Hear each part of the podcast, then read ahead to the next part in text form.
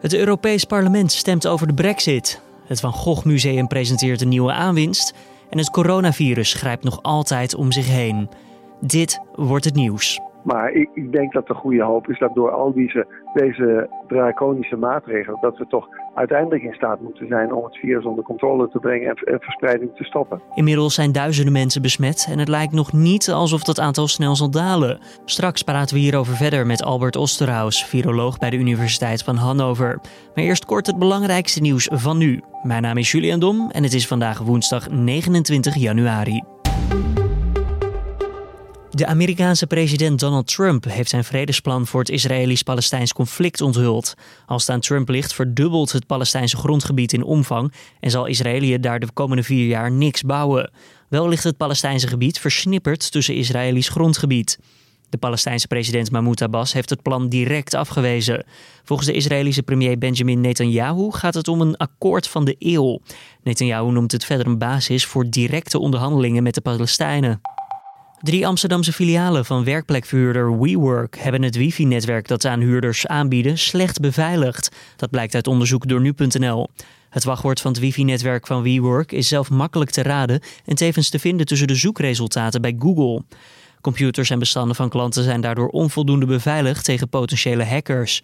Ook bleken sommige printers zichtbaar te zijn. Door printers digitaal te kraken zou het mogelijk zijn om kopieën op te vragen van bestanden die eerder zijn geprint of gekopieerd. Een woordvoerder van WeWork laat in een reactie weten dat in februari gestart wordt met de uitrol van een nieuw wifi-systeem, waarbij gebruikers tevens een eigen wachtwoord krijgen. Op een industrieterrein in het Gelderse Aalte woedt sinds dinsdagavond een zeer grote brand. Vanwege hevige rookontwikkeling heeft de veiligheidsregio Noord- en Oost-Gelderland een NL-alert rondgestuurd om ramen en deuren te sluiten. Volgens Omroep Gelderland gaat het om een pand van een interieurbouwer. Niemand was aanwezig toen het vuur uitbrak. Omliggende panden lopen geen gevaar, al dus de veiligheidsregio. Nicky de Jager, beter bekend als Nicky Tutorials, onderneemt geen stappen tegen de persoon die dreigde bekend te maken dat ze een transvrouw is. Dat vertelt Nicky dinsdag in een nieuwe video op haar YouTube-kanaal.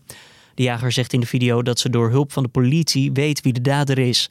Als reden om geen stappen te nemen, zegt Nicky dat de naam van deze persoon dan op straat zou komen te liggen. En dan doe ik eigenlijk hetzelfde als wat mij is aangedaan, al dus de make-up artiesten. Volgens Nicky heeft deze persoon nu al genoeg straf gehad door te moeten leven met de wetenschap dat zijn naam misschien ook nog wel eens wordt gelekt. Dan gaan we naar ons nieuwsonderwerp van deze woensdag. Coronavirussen, ja, ze bestaan al langer, maar ze waren lang niet altijd gevaarlijk voor de mens. Pas met de komst van SARS begin jaren 2000 zorgde een mutatie voor levensbedreigende situaties. De ziekte kon mede worden geïdentificeerd door de Nederlandse viroloog Albert Osterhaus. Het bleek dat de verspreiding van SARS kon worden ingeperkt door patiënten goed te isoleren. En het lijkt alsof die werkwijze ook voor deze nieuwe variant van het virus een oplossing kan zijn. Albert Osterhaus, viroloog aan de Universiteit van Hannover, legt dat uit. In eerste instantie is dat inderdaad uh, de, de, methode. We hebben gezien dat dat bijvoorbeeld in, bij het MERS-coronavirus in, uh, in Korea heeft gewerkt. Het virus heeft een, een, aantal slachtoffers geëist, een vrij groot aantal slachtoffers. Maar daarna is, is het inderdaad helemaal ingedampt. Dus in principe is, daar, is het inderdaad wel mogelijk om om waarschijnlijk wel mogelijk om daar maatregelen te treffen die dat uiteindelijk mogelijk maken. Maar dat weten we nog niet helemaal zeker, omdat al die coronavirussen toch weer verschillend zijn. Toen u voor het eerst hoorde van het coronavirus dat nu gaande is in China en ja, zich om, om zich heen grijpt, gingen directe alarmbellen bij u af? Nou, alarmbellen niet. Uh, we hebben natuurlijk protocollen daarvoor liggen. En we zijn in Nederland eigenlijk vrij goed daarop ingericht dat als een dergelijke virusinfectie zich voordoet, doet, is het eerste wat je moet doen, is een goede diagnostiek tot stand brengen. Dus het virus karakteriseren. Dan op basis daarvan een goede diagnostiek patiënten kunnen identificeren. Mensen die het virus bij zich dragen kunnen identificeren. En die isoleren en ook direct kijken wat zijn hun contacten. Om op die, om op die manier verdere verspreiding onder de bevolking te voorkomen. Maar bij dat diagnosticeren, is daar niet een probleem? Want griep draag je soms al bij je voordat je weet dat je zelf ziek bent, voordat je de verschijnselen ziet. Is dat ook niet bij het coronavirus wat we nu, waar we nu mee te maken hebben zo? Ja, bij dit coronavirus lijkt dat toch zeker ook het geval te zijn dat ook mensen die eigenlijk nog niet echt ziek zijn, dat die het al, al lijken te verspreiden. En dat maakt het natuurlijk extra moeilijk. Want dat maakt bijvoorbeeld controles op vliegvelden met, met temperatuurmetingen en zo. Ja, dat is niet echt helemaal effectief.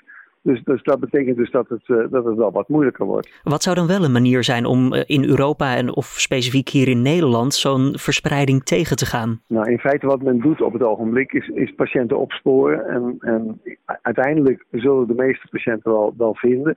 En, en die mensen die uiteindelijk geïnfecteerd zijn, die, die zullen dus inderdaad in, in quarantaine geplaatst moeten worden, hun contacten ook. En dat moet nou gevolgd worden. En op die manier kan men proberen om, om het echt uiteindelijk onder controle te brengen.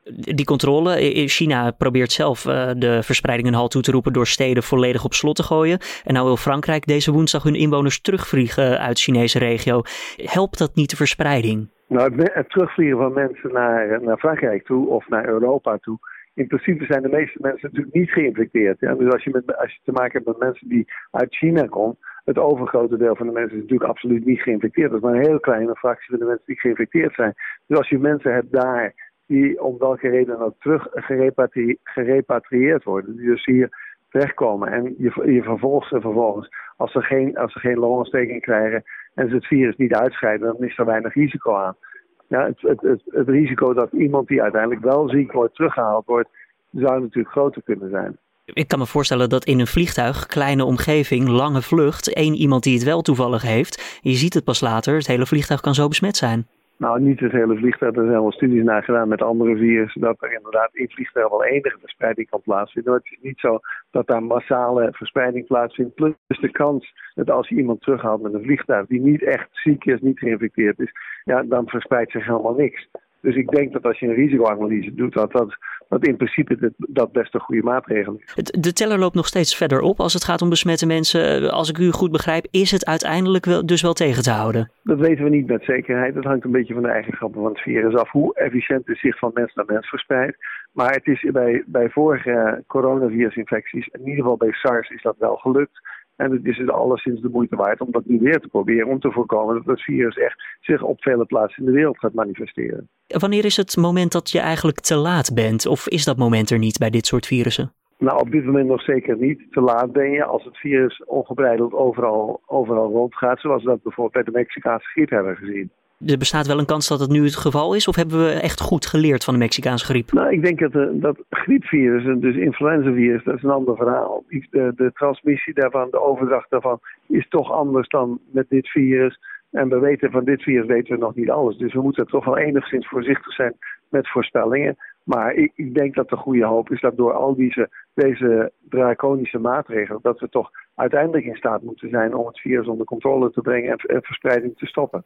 En om jezelf enigszins te beschermen, uh, op foto's vanuit Azië zien we vaak heel veel mondkapjes. Hier in Europa gaan ze ook steeds sneller over de toonbank. Hebben die dingen sowieso wel zin? Die hebben wel enige zin. Ja, als iemand besmet is, sowieso voorkomt het voor, voor een deel in ieder geval de besmetting van andere mensen. Of je jezelf daar helemaal mee besmet, het zal, het zal zeker enige reductie geven. Maar het is uiteindelijk zeker niet afdoende. Eh, heeft een goede weerstand ook nut? Een goede weerstand kan sowieso geen kwaad. Als je een slechte weerstand hebt, dan, dan we weten dat mensen die onderliggend lijden hebben, zoals we dat noemen, die dus een slecht functionerend afweersysteem hebben, met name ook hele oude mensen, dat die extra gevoelig zijn. En dat, die, dat zijn juist de mensen die komen te overlijden uiteindelijk. Dus, dus in principe is het zo dat een goede weerstand, gezond leven, et cetera, dat dat absoluut geen kwaad kan en dat het in sommige gevallen zelfs wel goed is. Het RIVM hier in Nederland uh, stelt dat het coronavirus nog niet heel besmettelijk is. Maar ja, is, is zo'n uitspraak dan eigenlijk niet te vroeg geroepen?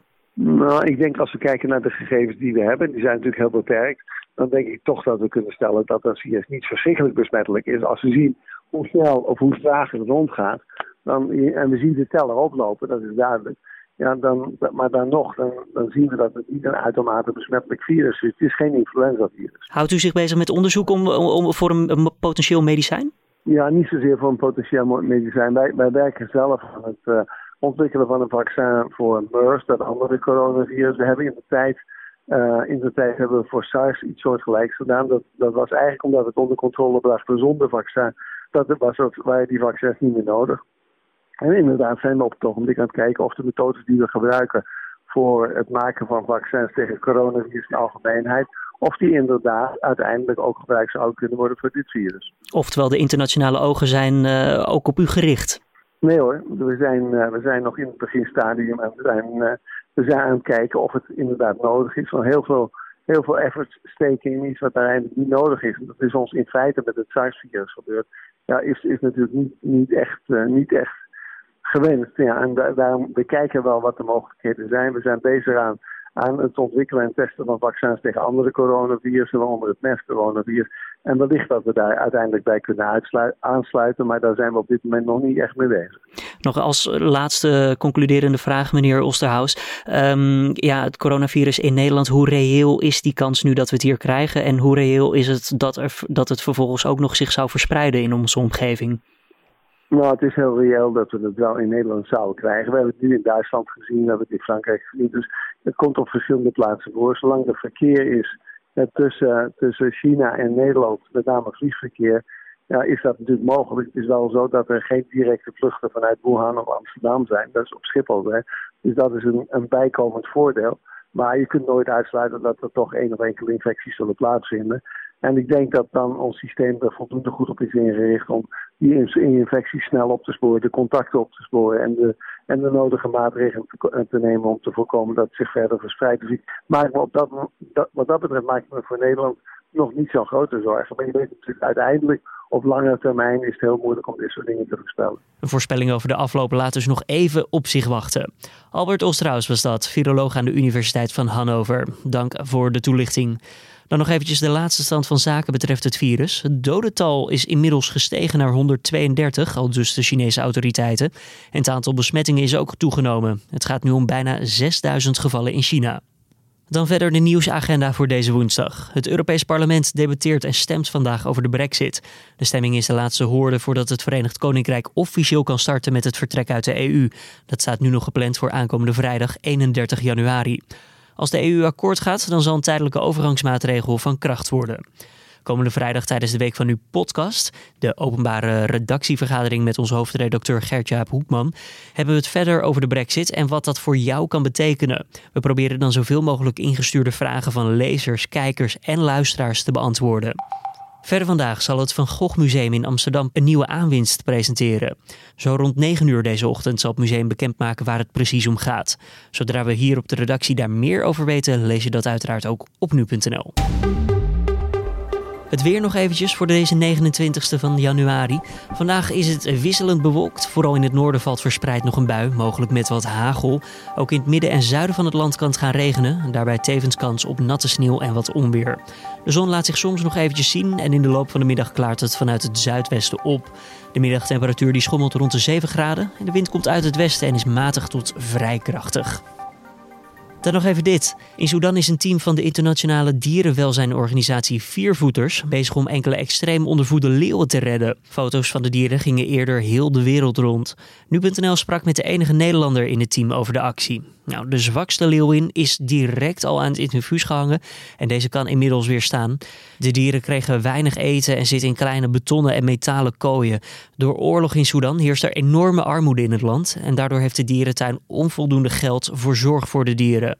Als je nou meer over deze reddingsactie wil lezen, check dan eventjes de app en nu.nl.